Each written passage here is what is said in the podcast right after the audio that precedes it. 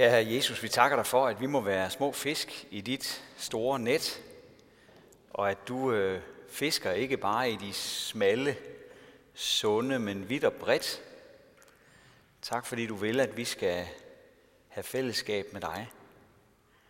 Vi beder om, at, øh, at du må tale dit ord til vores hjerter i dag. Amen. Dette hellige evangelium skriver evangelisten Lukas.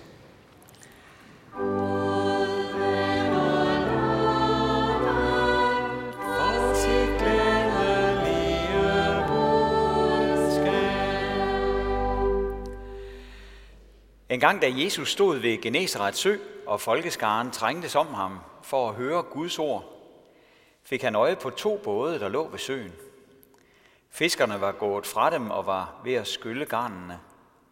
Så gik han op i en af bådene, den der tilhørte Simon, og bad ham lægge lidt fra land. Så satte han sig og underviste skarne fra båden. Da han holdt op med at tale, sagde han til Simon, Læg ud på dybet og kast jeres garn ud til fangst. Men Simon svarede, Mester, vi har slidt hele natten og ingenting fået. Men på dit ord vil jeg kaste garnene ud. Det gjorde de, og de fangede en mængde fisk, så deres garn var ved at sprænges. De gjorde tegn til deres kammerater i den anden båd, at de skulle komme dem til hjælp, og de kom og fyldte begge både, så de var lige ved at synke. Da Simon Peter så det, faldt han ned for Jesu knæ og sagde, Gå bort fra mig, herre, for jeg er en syndig mand. For han og alle de, som var med ham, var grebet af redsel på grund af den fangst, de havde fået. Lige så Jakob og Johannes, Zebedeus sønner, som fiskede sammen med Simon. Men Jesus sagde til Simon, Frygt ikke, fra nu af skal du fange mennesker. Og de lagde bådene til land og forlod alt og fulgte ham. Amen.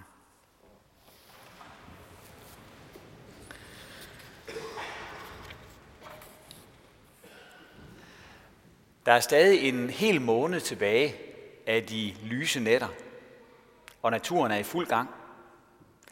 Og det er brugerne af naturen også, både nat og dag. Hver aften, når vi andre begynder at gå i seng, så mødes et hemmelighedsfuldt selskab ude i sommernatten. Det er lystfiskerne.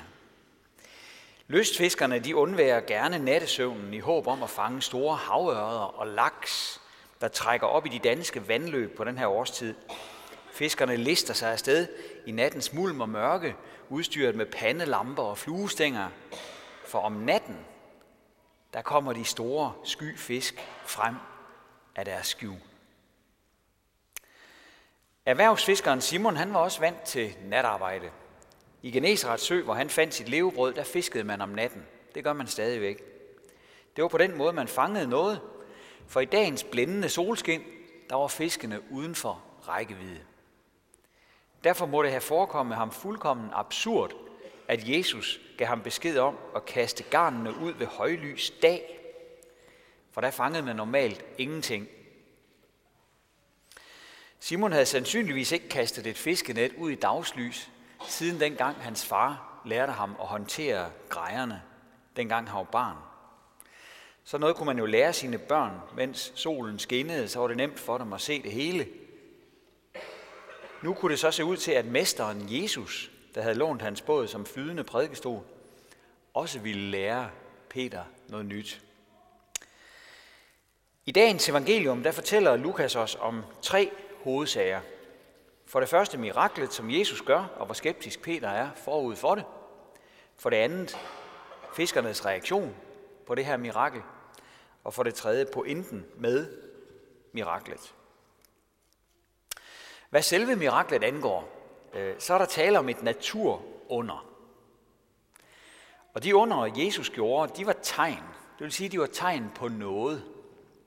Vi kunne fristes til at kalde det her for et fisketegn, det som Jesus han gjorde den dag. På overfladen der demonstrerede han sin suveræne magt over naturen.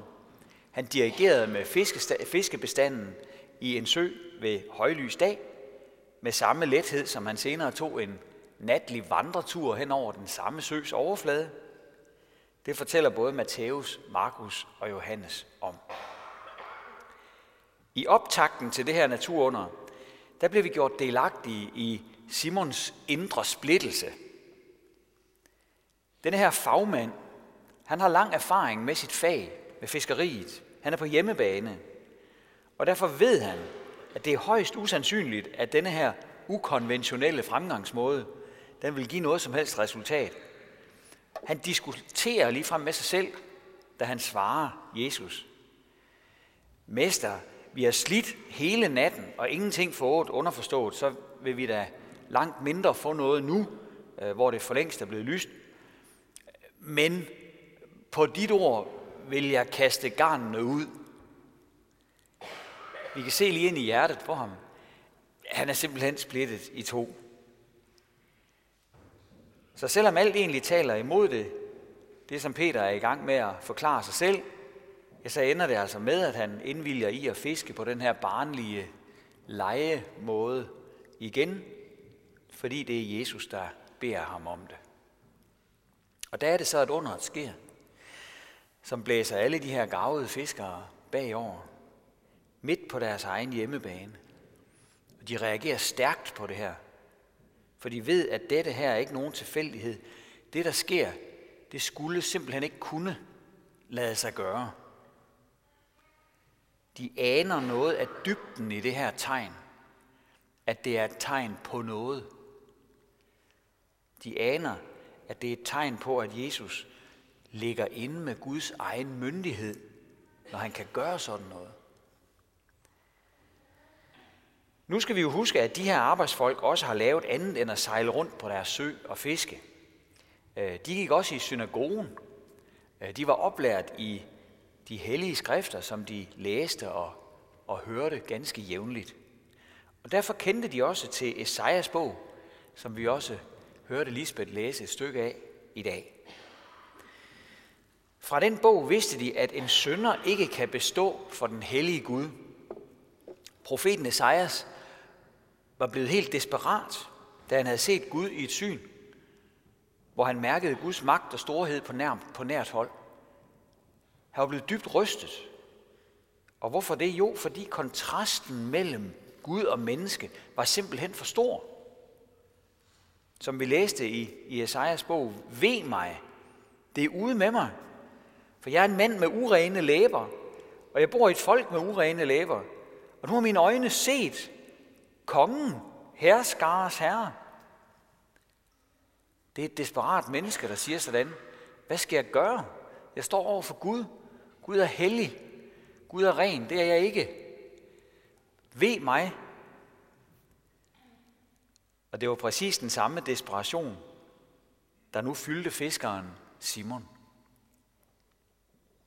Men så kom Jesus med miraklets pointe. Simon havde set rigtigt. Jesus var både Gud og menneske på samme tid. Og det her handlede ikke bare om en sø og nogle fisk. Det handlede om, at Simon fra nu af skulle følge Jesus og gå ind i en helt anden form for fiskeri. Frygt ikke, siger Herren. Fra nu af skal du fange mennesker. Her skal vi lægge godt mærke til, hvordan Jesus også bruger sin guddommelige autoritet. Han har lige brugt denne autoritet til at gøre det umulige og vist, at der var himmelvid forskel på ham og Simon. Nu kunne han så støde denne her syndige mand bort, som, som var så fuldstændig forskellig fra ham selv. Men i stedet så bruger Jesus sin guddommelige autoritet til at sige til Simon, følg mig. Så den magt, Jesus brugte til at gøre underet med, den brugte han også til at lukke Simon ind i sin flok. Det er sådan, man bliver kristen, kære venner. Ved at Jesus bruger sin autoritet til at lukke os ind i sin flok. Jesus tog fiskeren Simon med, selvom han var en sønder, Og fra den dag, der blev Simon selv en lille fisk i Jesus store net. Og her er pointen med miraklet. Mesteren vælger sine disciple. De vælger ikke ham. Jesus han siger det også i øh, Johannes evangeliet sådan, det er ikke jer, der har udvalgt mig, men mig, der har udvalgt jer og sat jer til at gå ud og bære frugt. Og derfor skal en kristen aldrig på forhånd udelukke, at det usandsynlige kan ske. Hverken på ens egne vegne eller på andres vegne. Jesus har magten. Simon han skulle senere hen tage fat på at fiske mennesker sammen med sin herre Jesus. Efterhånden så skulle det blive sådan, at ingen fisk kunne skjule sig for evangeliets afslørende lys. I de kommende år, der skulle uoverskueligt mange mennesker blive kristne. Apostlene herunder Simon Peter skulle virkelig blive brugt. På pinsedagen, der stod den her fisker frem og talte til en stor folkemængde i, i fuld offentlighed og sagde, så skal der hele Israels hus vide for vist, at den Jesus, som I korsfæstede, ham har Gud gjort både til Herre og til Kristus. Det har krævet noget tro at sige sådan. Men Simon Peter havde også fået troen på ham, der satte ham i gang med at være menneskefisker. Vi ved, at fiskeren han fulgte det kald, han fik på stranden. Han øh, holdt også op med at sige, gå bort fra mig, for jeg er en syndig mand. I stedet så fik han snarere en, øh, en indstilling i retning af, øh, bliv hos mig, for jeg er en syndig mand. Det ser vi øh, senere i evangeliet, øh, da Simon Peter efter opstandelsen og fiskeri under nummer to øh, ville ind til Jesus på stranden i en fart. Han havde så travlt med det, at han ligefrem sprang i vandet og svømmede derind, fordi det ikke gik hurtigt nok med båden. Han kunne ikke vente, han skulle ind til Jesus. For han var en syndig mand, så han havde brug for Jesus. Det kunne ikke gå stærkt nok. Og det er den samme tætte relation til Jesus, som vi også er kaldet til at stå i. Vi er syndige mænd og kvinder. Ja, det er vi. Og derfor er det, at vi har brug for ham. Derfor gav det mening, at han kom her til jorden. Derfor gav det mening, at han blev født som menneske. Derfor gav det mening, at han led og død, døde og opstod for os. For på den måde, der kan vi have fællesskab med den levende Gud, kongen, herskares herre, ham som Esajas så i synet, og som han var dybt rystet over at se storheden af. En af de tre tekster, som vi har hørt i kirken i dag, er en stump af et brev, som vores kære fisker skrev en del år senere, og som er kommet med i Ny Testamente. Øh, der var han blevet kendt som apostlen Peter, og han skrev, at vi er kaldet til at arve velsignelse. Hvad går det der kald fra, fra Jesus ud på? Jo, det går ud på, at vi er kaldet til at arve velsignelse. Det var det, der var sket med ham selv på stranden den dag. Men det er altså også det, der er sket med alle døbte. Peter forklarer, at vi er kaldet til at blive velsignet og være med i det store menneskefiskeri. Hvordan det? Jo, Peter siger, at vi skal leve i kærlighed og ydmyghed og gøre godt mod andre. Så enkelt og så svært er det at være med i det fiskeri. Det handler om mennesker af kød og blod. Sådan nogle mennesker er vi jo også selv, øh, fulde af fejl og synder.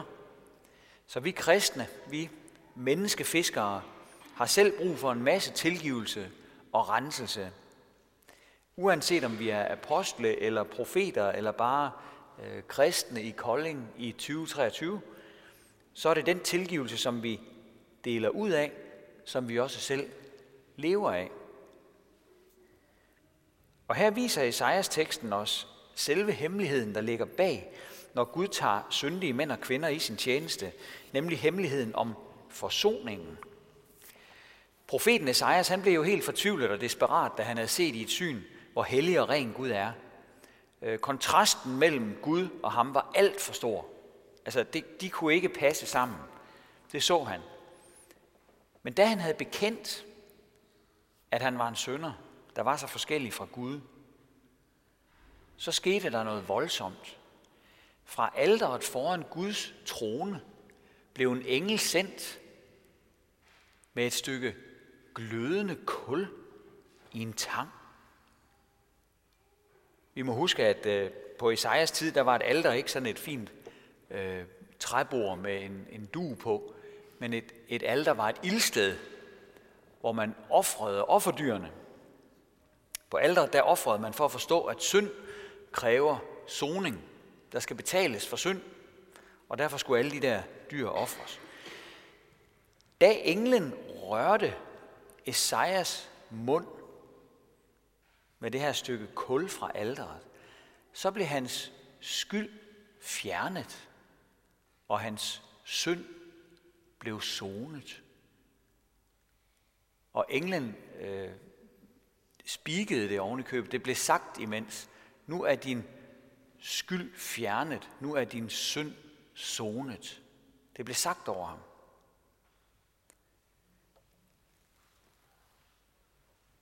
Esajas han var blevet berørt af offeret fra alderet. Offeret på alderet var kommet til at gælde for ham personligt.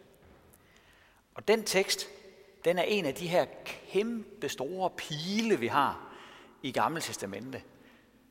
Sådan en kæmpe pil, der peger frem imod Jesus Kristus, som senere skal komme. Pil, pil, pil, ikke også? For hvad er det for noget med det der offer, som kan rense mennesker på det personlige plan? Ja, det handler jo om det offer, som Jesus senere bragte på Golgata. Her blev Jesus offret for vores skyld. Han, der blev kaldt Guds lam, han gav sit dyrebare blod for dig og mig. Og hvorfor gjorde han det? Fordi det blod skulle rense os. Fjerne vores skyld og zone vores synd. Og det offer vil han, at vi skal blive berørt af, hver især, helt personligt. Han sætter himmel og jord i bevægelse, englene i bevægelse, for at vi skal blive berørt af det offer. Han vil, at det skal komme til at gælde for os, så vores skyld kan blive fjernet, og vores synd kan blive sonet. Gå hjem og læs øh, versene igen fra Esajas kapitel 6, og så sæt dig selv ind i profetens sted. Så kan du læse, hvad det er, Gud vil med dig. Han, der viste sin almagt ved at dirigere med fiskebestanden i Geneserets sø dengang, han bruger den samme almagt i dag til at frelse os med sit Golgata-offer. Hans stedfortrædende død har nemlig kraften i sig til at rense mennesker for al synd. Guds søns blod renser os for al synd. Og det offer har vi fået del i ved dåben og troen. Nu er det blevet sagt, så tro på det. Det gælder også dig, uanset hvad du har i bagagen. Når du tror, så er din skyld fjernet, og din synd er sonet. Og menneskefiskeriet, som man tager os med i, det er egentlig bare at sprede de gode nyheder om den sag. Nu sætter jeg bare i gåseøjne, fordi det er ikke altid særlig nemt. Vi skal nok ikke gå og snakke om Jesus hele tiden. Måske skal vi bede ham om at vise os, hvornår der egentlig skal fiskes, og hvornår der ikke skal. At fiske sammen med ham, det kræver både overvågenhed og udholdenhed, og måske også en lille smule frækhed og opfindsomhed indimellem. Øh, hvordan kan vi få sagt noget om Jesus til andre mennesker her i denne dejlige sommer? Ja, det kan vi jo begynde at tænke over. Måske ved at begynde at fortælle, at vi har været i kirke i dag. Øh, eller ved at snakke med nogle andre om, Øh, hvad det er, vi har set inde i øh, de utallige kirker, der står åbne i ferien, og som alle mulige mennesker besøger og beundrer. Hvad er det egentlig, der er på væggene? Der er masser af muligheder. Det er vel egentlig kun fantasien, der sætter grænser for, hvad vi kan tage afsæt i. Lystfiskerne ude i åen, øh, de gør så mange anstrengelser, anstrengelser for at lokke havørder og laks til hug. Øh, hvis den ene flue ikke dur, ikke dur, så skifter man til en anden flue eller en tredje flue, og man bliver ved, og man bliver ved. Og her kan vi godt øh, lære noget af de her dedikerede drenge med pandelamperne, for de er opfindsomme. Øh, de prøver sig frem, og det kan vi også gøre, når det handler om det vigtigste her i livet. Nu handler menneskefiskeri jo først og sidst om Guds magt. Vi kan ikke overtale nogen til at tro eller noget i den retning, men derfor må vi gerne tænke os om i forsøget på at bringe mennesker i kontakt med den magt. Så lad os opmuntre hinanden til at være menneskefiskere og fiskeløs, hvor vi færdes til daglig, også her i sommer. Øh, hvor kunne det bare være dejligt, hvis der var flere, der kom til at se sig selv som små fisk i Guds store, gode net. Ære være faderen og sønnen og helligånden, som det var i begyndelsen, så også nu og altid og i al evighed. Amen. Og lad os rejse os og med apostlen tilønske hinanden, hvor Herres Jesu Kristi nåde, Guds, vor Fars kærlighed og Helligåndens fællesskab være med os alle. Amen.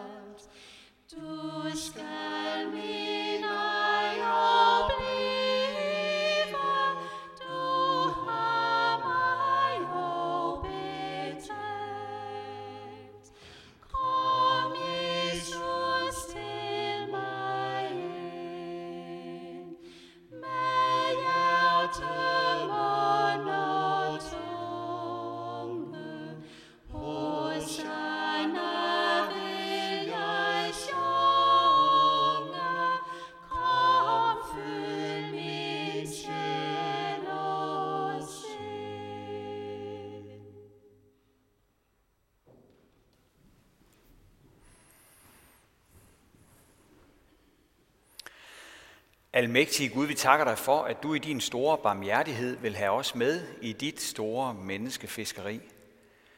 Vi beder for alle kristne ud over jorden, vær hos os alle med din kraft.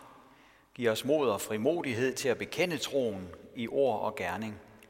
Styrk vores lidende og forfulgte medkristne. Vær nær hos vores venskabsmenighed i Mista i Ægypten, og hold din hånd over vores kristne brødre og søstre verden over, som bliver forfulgt kalde ledere frem, som kan skabe fred i de usikre lande. Vi beder for den danske kirke. Forbarm dig over os. Send vækkelse og fornyelse ind over os. Hjælp os at holde fast ved dit ord, både når det er populært og når det ikke er. Giv dine tjenere at tale dit ord med fuld frimodighed. Væk menighederne og deres ledere med din ånd og kraft. Giv dem og os alle ærefrygt for dit ord. Det beder vi om.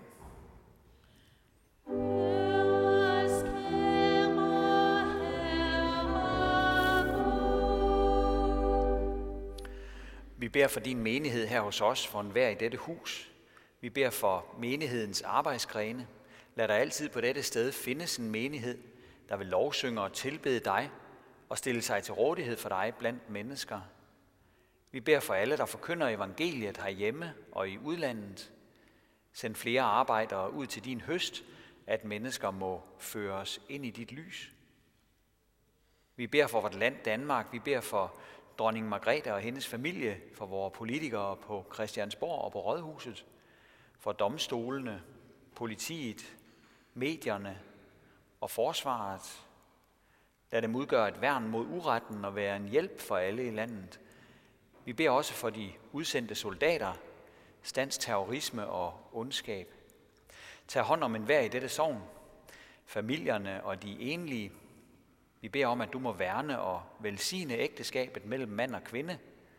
Vi beder for de ufødte børn og deres forældre, for børn og unge under deres opvækst, for skoler, børnehaver og andre institutioner, for hjemmene og dem, der er hjemløse. Forbarm dig over de fattige og over de rige, de tvivlende og anfægtede. Vi beder også for alle, som spotter og fornægter dig, at din kærlighed må nå dem. Det beder vi om.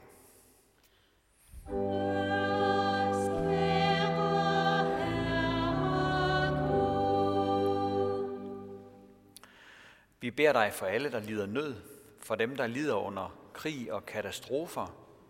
Stands krigen i Ukraine. Giv fred i verden. Se til alle flygtninge, alle som lever i sult og mangel, alle som mangler arbejde. Vi beder for de mishandlede og misbrugte. Lad dem opleve din lægedom. Vær med dem, der sidder med sorg og savn. Se til vores syge i deres hjem, på vores plejehjem og sygehuse. Vi beder for de gamle og for dem, der skal dø, og dem, der skal være hos dem til sidst. Vi beder om, at vi selv må være forberedt på at skulle forlade dette liv og stilles for din domstol. Følg os med din hjælp og nåde dag for dag, og lad os til sidst komme hjem til din evige glæde ved din søn, Jesus Kristus, vor Herre. Det beder vi om. thank you